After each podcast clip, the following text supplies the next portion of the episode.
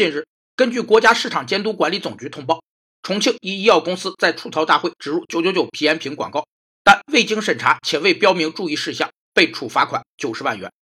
植入式广告是将产品或品牌信息在各种娱乐项目及非商业沟通领域中的策略性展示。植入式广告并不是新鲜事物，在各种戏剧、小说中已存在百年之久。植入式广告能流行有三个原因：首先，符合媒体和消费者双方的利益，媒体没有拿出更多时段，观众也没有付出时间成本；其次，植入式广告会给人润物细无声的功效；三是，在媒体广告泛滥后，植入式广告是人们对广告下意识拒绝后最好的形式。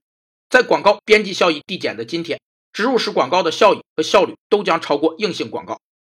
通报指出，当事人不能提交广告审查机关对广告进行审查的文件，且广告中未标明禁忌、不良反应，也未标明请按药品说明书或在药师指导下购买和使用的字样。